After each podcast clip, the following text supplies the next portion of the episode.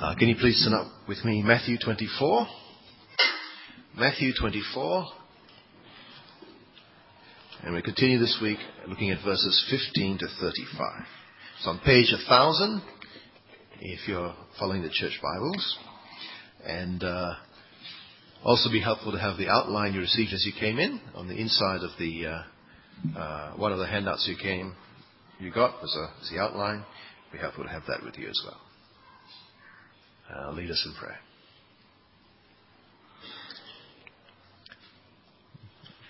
Our Heavenly Father, we uh, thank you for your word. And we thank you for the encouragements and the warnings that you've given us in your word. We thank you that your Son has been so explicit uh, with us um, and uh, told us about all these things. Uh, we pray that you open our hearts and minds um, to what he says and to what your Spirit is saying to us now. And we pray in Jesus' name. Amen. Yesterday, my daughter Hannah had a school concert. And so I did the obligatory fatherly thing and attended the concert. But my wife, my wonderful wife, Judy, helped me maximize the use of time at the concert. This is the plan. I'll sit and work at a coffee shop nearby. At the appropriate time, Judy would call me, and I would come in and watch Hannah perform, and then I'll go back to working on this sermon. And as I sat there at the coffee shop, I got this SMS from Judy. Better come. Only one more before Hannah's. So, in other words, there's only one more dance before the dance that my daughter was going to be in. So what do I do? Of course, immediately hibernate my computer, pack up my belongings, head straight to the hall to watch her perform. I wonder if there's anyone here looking for a signal that indicates the day of judgment is very close. Do you want to know when it's time to pack your books and get ready? Well, Jesus tells us in this passage, work hard with me on this passage, and by the end of the sermon, you will know the sign that tells us when the last dance is before that dance that we're here for the, the second coming of the Lord Jesus. You will know what the last thing that must take place is before the final judgment. So you can be ready for the final judgment when it comes. Last week, we began this new series by, by looking at the beginning of this sermon by Jesus. You recall that Jesus had left the temple. Just like the glory of God had left the temple uh, in, in, in the vision of the prophet Ezekiel uh, back in 587 BC. And as it happened then, so now, the glory of God moved eastward to the Mount of Olives. And as Jesus sat on the Mount of Olives, he pronounced judgment on the temple and the Israelite leadership and the nation that had rejected him. And he pronounced the end of that whole system. The temple would be destroyed, he says. And remember the disciples asked him the question in beginning of verse, in verse 3 of chapter 24. He says, they said, tell us, when will these things be? And what will be the sign of your coming and the close of the age? Because remember, in the disciples' minds, all those were the same thing. The temple will be destroyed, the Messiah will come, and he will usher in the new age. All one, one thing. Though actually, in our, from our perspective now, we can see these things are, although they're one complex of things, they're, they're separated by time. Have a look at the diagram that's just about to come up. It talks about the overlap of the ages. Right? Time goes from left to right on the x, on the uh, x-axis. So we've got a creation in the beginning, new creation, and we've got the Jesus event uh, in the middle, and we're like that person in the in there. Right? With the death and resurrection of Jesus, the kingdom has come. The kingdom's been inaugurated. The age to come has begun. And yet we're still in this age. We're in the overlap of the ages. Uh, and then when Jesus returns and the new creation, uh, then is the time when uh, um, the, time of the, consummation. Now, for the disciples, they, they wouldn't have had that. everything is, is, is squashed together. Jesus doesn't actually explain that to his disciples. He, he answers the questions they ask in the terms in which they ask it. And Jesus starts by speaking very definitively about the temple's destruction. And so we've got the whole context leading up to the beginning of that sermon is about the temple's destruction. And as we saw last week, the temple and the whole of Jerusalem was destroyed by the Romans in a terrible, terrible way in the year 70 AD, less than a generation from when Jesus spoke these words. But, by the end of the sermon, he's just as definitively, definitively speaking about the final judgment. At the end of chapter 25, in the parable of the sheep and the goats, which finishes off this sermon, he's talking about judging the nations. And the result of that judgment is not destruction of a city, it's the eternal destination of individuals. So in verse 46, some will go away to eternal punishment, but the righteous to eternal life. So at the beginning of this long sermon, he's talking about the destruction of Jerusalem. By the end of it, he's talking about the final judgment. And somewhere in there, he's made a transition. Different godly, learned, Bible believing people have different views about where that transition takes place. In fact, they have different views about how to read this whole passage, especially verses 29 to 31. Very difficult. And I've been, I've actually been wrestling with that uh, for, for a long time, for the last few months. In fact, originally I had a section in this talk which examined three major views, and I wish I could have done it. Three major views, looks at the Old Testament background, discusses the pros and cons of each view before, before coming to, to, to what I think is the, one, is the right one. But the talk was twice the length of this sermon as it is now, and Judy convinced me last night that it was far too long. Right? So, uh, what I'm going to give you now is what I think is right. Uh, and if you want to see the workings, then, then email me and I'll send you a copy. Uh, or we can talk about it later, what the, what the other views are.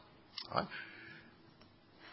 Last week, remember, Jesus says in verse 4 to 14, before the judgment comes, there are, there will be, on the one hand, false Christs, natural disasters, wars.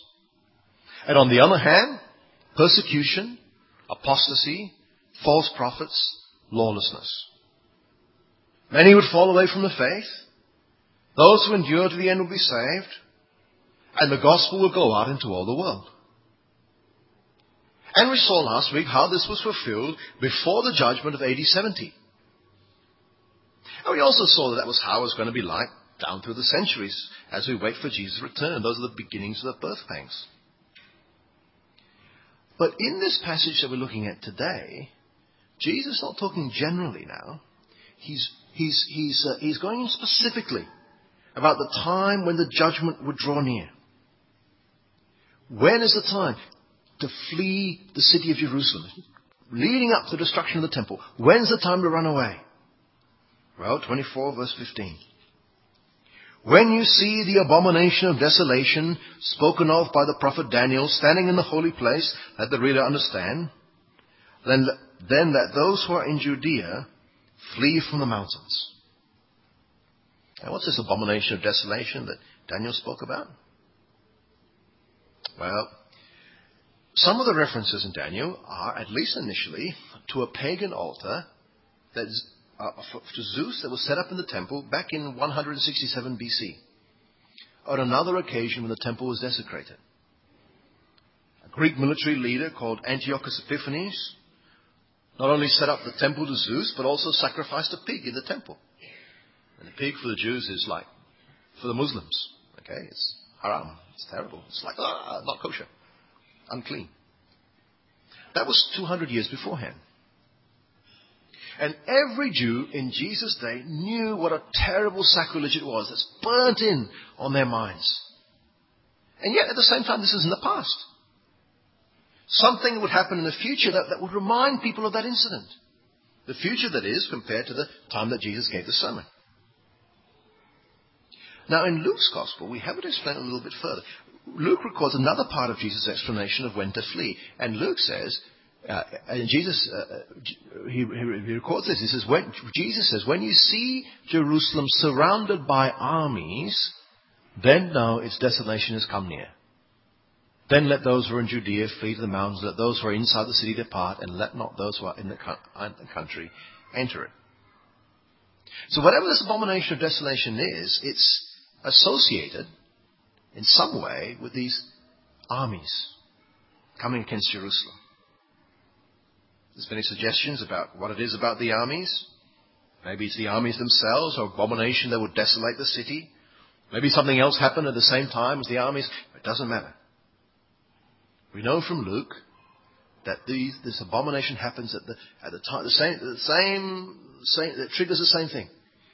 The armies surrounding Jerusalem. And Jesus says in Matthew 24:15, when you see that, let those who are in Judea flee to the mountains. Right now, Judea was the countryside around Jerusalem. People were to get out of the farms and villages and run away. Get out from the farms, the villages, get out of the country, get up to the mountains. This is dangerous times. No time to pack. No time to play, play. Just, just go. Right? 16 to 18. Let those who are on a housetop not go down to take what is in the house. Let the one who is in the field not turn back to take his cloak. Alas for the women who are pregnant and those who are nursing infants in those days. Pray that your flight may not be in winter or on the Sabbath. Those are things that, that will delay. Jesus wants his people out, away from the city. For verse 21. For then there will be a great tribulation such as has not been from the beginning of the world until now, no will never be. Friends, the fall of Jerusalem in AD 70 was a terrible, terrible event. More than one million people were killed, and depending on whose numbers you believe, 17, between 17,000 and 100,000 were sent into slavery. Josephus was a Jewish historian. He wasn't a Christian, but he lived through those times, and he wrote about it. It says the siege was so bad that there was even mothers eating their babies. Here's what he had to say.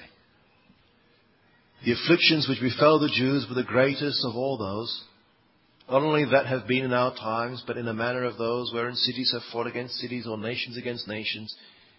It appears to me that the misfortunes of all men from the beginning of the world, if they be compared to those of the Jews, are not so considerable as they were. Josephus lived through it. And Jesus said in verse 22, if those days had not been cut short, no human being would have been saved. But for the sake of the elect, they were cut short. Everyone would have been killed. So Jesus tells Christians to run away from that situation. They don't belong there anymore. Their loyalty was to Jesus, not to the temple, not to Jerusalem. Get out. And you know what? That's what they did. Josephus tells us that the commander of the Roman army suddenly, surprisingly, and quite inexplicably withdrew from the first siege. And when he withdrew, the Christians all left the city. And then the armies came back and destroyed the city. Just like Jesus said.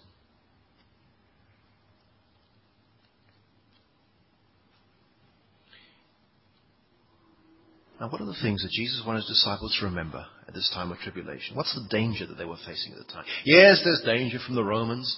There's a bigger danger.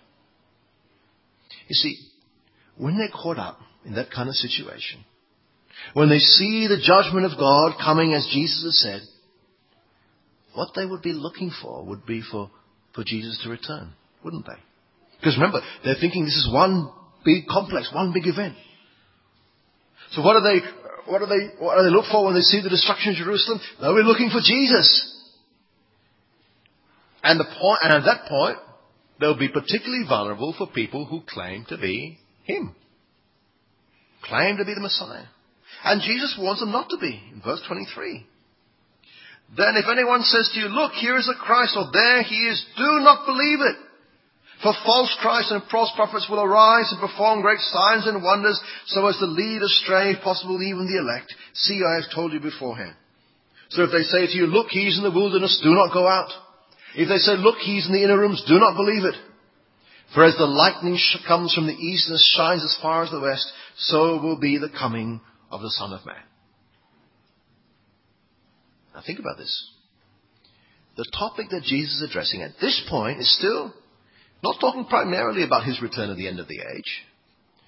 What he's saying is in AD 70, when you see Jerusalem fall, all kinds of people who claim to be the Son of Man don't believe them. Because when the Son of Man really does come, when the end of the age really does come, when I really do return, it'll be like lightning shining from east to west across the heavens. It'll be so public and unmistakable that, everyone will know I've returned. And so back in AD 70, when you see the false, the fall of Jerusalem, and you see the false messiahs come out, don't believe them. 4 verse 28, wherever the corpse is, there the vultures will gather. Wherever there is disaster, the false religious teachers will come and prey on people. Don't be trapped.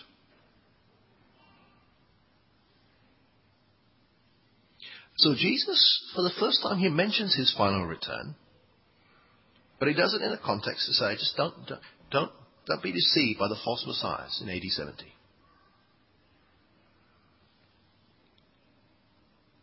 And when Jesus does come, there will be great upheaval. Verse 29. Immediately after the tribulation of those days, the sun will be darkened, and the moon will not give its light, and the stars will fall from heaven, and the powers of the heavens will be shaken. Now, this might be literal. The sky turned dark on the day that Jesus was crucified, but more likely it could be symbolic for a great upheaval and judgment, because the same kind of language is used for God's judgment against Babylon in the Old Testament, when Babylon fell. And yet the judgment on Babylon points forward to this final judgment in this big way. And then in verse 30, we have the return of Christ. Then will appear in heaven the sign of the Son of Man. Then all the tribes of the earth will mourn as they see the Son of Man coming on the clouds of heaven with power and great glory. The clouds of heaven symbolize God's presence. Know, right through the Bible, you see the cloud in the Old Testament. You see that God is present. God is coming. In our Old Testament reading from today, from Daniel 7, we saw the Son of Man approaching the Ancient of Days on the clouds of heaven. When Christ ascended to heaven, he's taken in a cloud, symbolizing that he's entered into God's presence. In Daniel 7, we see the other side of it, come into the presence of the Ancient of Days and given all glory and authority and power for everyone to worship. And now here he comes back in the same way. And there's a sign in verse 30. The sign of the Son of Man. We don't know if the sign of the Son of Man means the sign is the Son of Man, the sign of the Son of Man, or there is some other kind of cosmic sign that, that, that points to him. But whatever it is, there is great mourning among the tribes of the earth. Could be the nations of the earth. Alternatively, could be translated the tribes of the land. Could be talking about the Jews. Or whatever it is, those who have rejected Christ, they, they mourn when they see Him. And the Son of Man comes on the clouds of heaven in power and great glory. Jesus returns as King to judge the world, to wind up history. And when He comes to do that, He rescues His people to be with him forever before he pours out judgment on this earth. And verse 30, so verse 31, he will send out his angels with a loud trumpet call. The trumpet call symbolizes the Old Testament symbol for the day of the Lord, the day of judgment. And they will gather his elect, his chosen ones from the four winds, from one end of heaven to another. So Jesus brings his people to himself.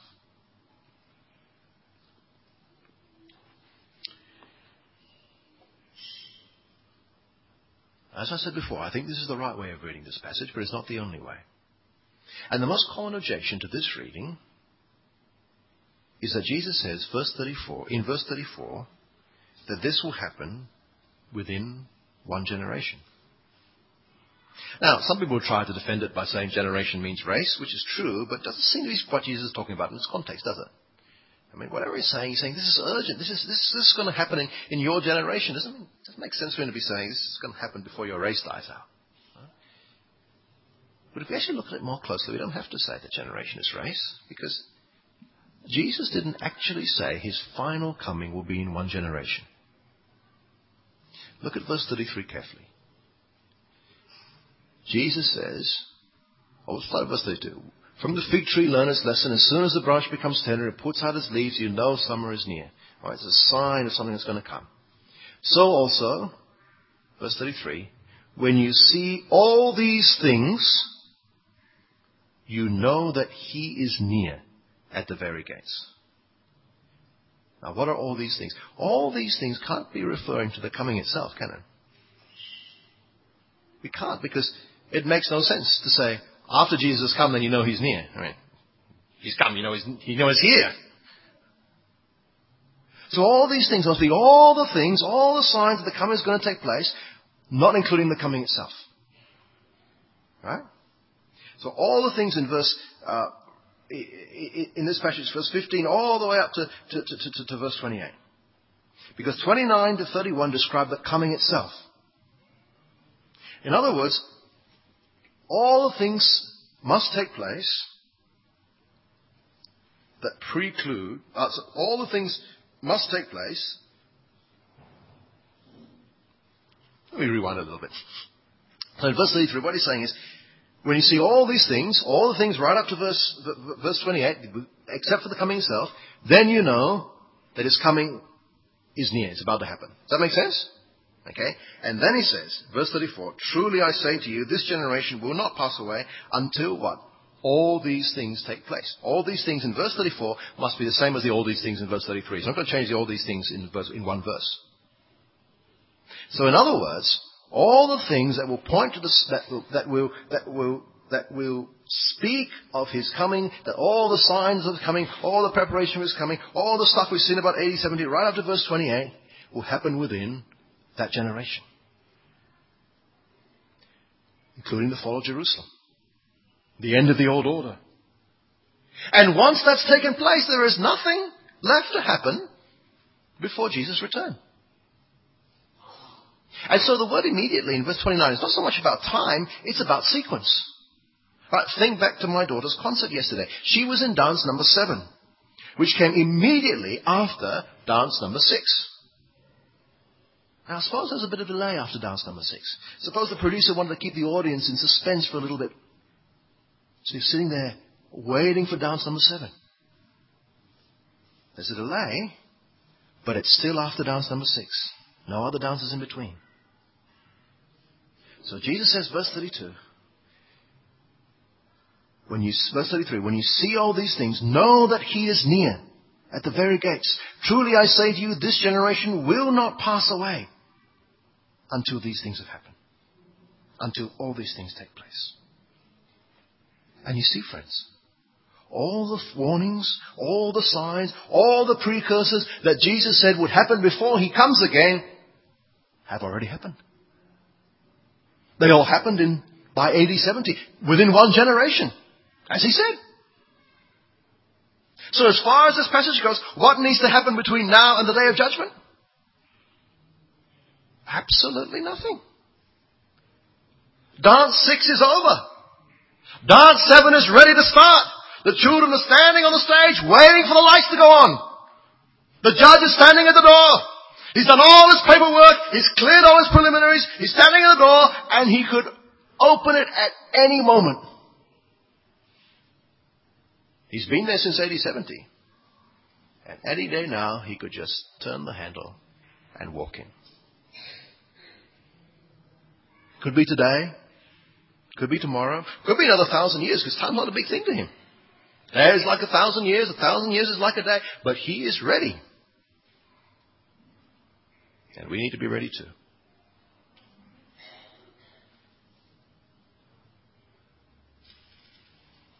So friends, what have we learned from this passage? Firstly, Jesus is Lord. He deserves to be honored and obeyed. He deserved to be honored and obeyed by the nation of Israel when he came. He was the promised one for them. But they rejected him and killed him. And we've seen what Jesus said about Jerusalem. We've seen how it was fulfilled. He was right. They were wrong. He was vindicated. And they came under God's judgment. Friends, Jesus is Lord. He deserves to be honored and obeyed by every one of us. Do not reject him, as that nation did. Secondly, we're taught here that Jesus will return. The day of judgment will come. The Son of Man has been exalted, and he really will come to wind up history. And as he brought judgment upon Jerusalem, so he will bring judgment on the whole world. Thirdly, we're told what it will be like when Jesus returns. It will be public, open, unmistakable. Sometimes people ask me if we'll be sure of recognizing Christ when he comes back. My friends, if you are in doubt, he's not the Christ. False messiahs will come, like they did in AD 70, but we know the manner of Christ's return. Like lightning in the sky. And those who belong to Christ won't be sitting at our computers Googling return of Christ trying to work out if it really is Him. Right? We'll be caught up with Him. Gathered to be with Him in glory as judgment falls on the earth. If anyone tells you Christ has come back and business goes on as usual, then ignore it. It's wrong. Fourthly, reminded that God cares for His people. Remember how, why the days of the siege of Jerusalem were shortened by God? For the sake of His elect, His chosen ones. Make sure they survived. It's good, isn't it? midst of chaos and judgment all around, God is in control, and He's got our ultimate good in mind. His plans and purposes bear His people in mind. Fifthly, we are reminded to flee the wrath that is to come. Like the people, like the Christians were told to flee the countryside. Don't go into the city. I wonder if there's anyone here whose loyalty is still with the world. Anyone for whom Jesus really isn't Lord. Who still lives as a member of the group, the majority group in the world that reject Jesus' reign over their lives. And if that's you, please flee. Like those Christians did from Jerusalem all those years get out of there. Because just as God brought his judgment upon Jerusalem who rejected Christ in AD 70, God is going to judge the world when Jesus returns. Before God's wrath falls, run urgently. Get out of the city that will face God's punishment. Stop being one of the people who reject Jesus as Lord and turn to Him for forgiveness through His death on the cross. Be part of the people that will be saved. And finally, we've seen the sign that Jesus gave us to make sure we're ready for the end. Remember what I promised at the beginning of the sermon? You'll know the last thing that we must that must take place before the final judgment so you can be ready for the final judgment when it comes. Well, we know now, aren't we? That last thing, that final sign that Jesus gives us in this passage is the fall of Jerusalem in AD 70. Everything's being fulfilled now in that first generation. So from now on, you have to be ready. Could be any moment. Be prepared for the judgment. Let's pray. Heavenly Father, we thank you that you have given us the warnings and the encouragements that we need to hear from your word. We thank you that um, you have fulfilled your promises in the past, promises to bless as well as promises to judge. And we know that you will fulfill your promises in the future. We pray, Heavenly Father, that each one of us here will be people who are saved on that last day, who have fled, fled the city, who are trusting in the Lord Jesus so that when he comes, we will rejoice at his coming rather than mourn. Please help us to be ready. And please, Heavenly Father, may we not get um, deceived by those who would um, deceive us as, as false messiahs. May we not be lulled into a false sense of complacency as well. But remember that the judge is at the door. Pray that you help us to live in readiness uh, for the coming of the Lord. And live lives that uh, please Him now trusting in the salvation that He has won for us on the cross, and seeking to honor and seeking to honor Him as the Lord who He really is. For all glory and honor and power do belong to Him. We pray this in His name. Amen.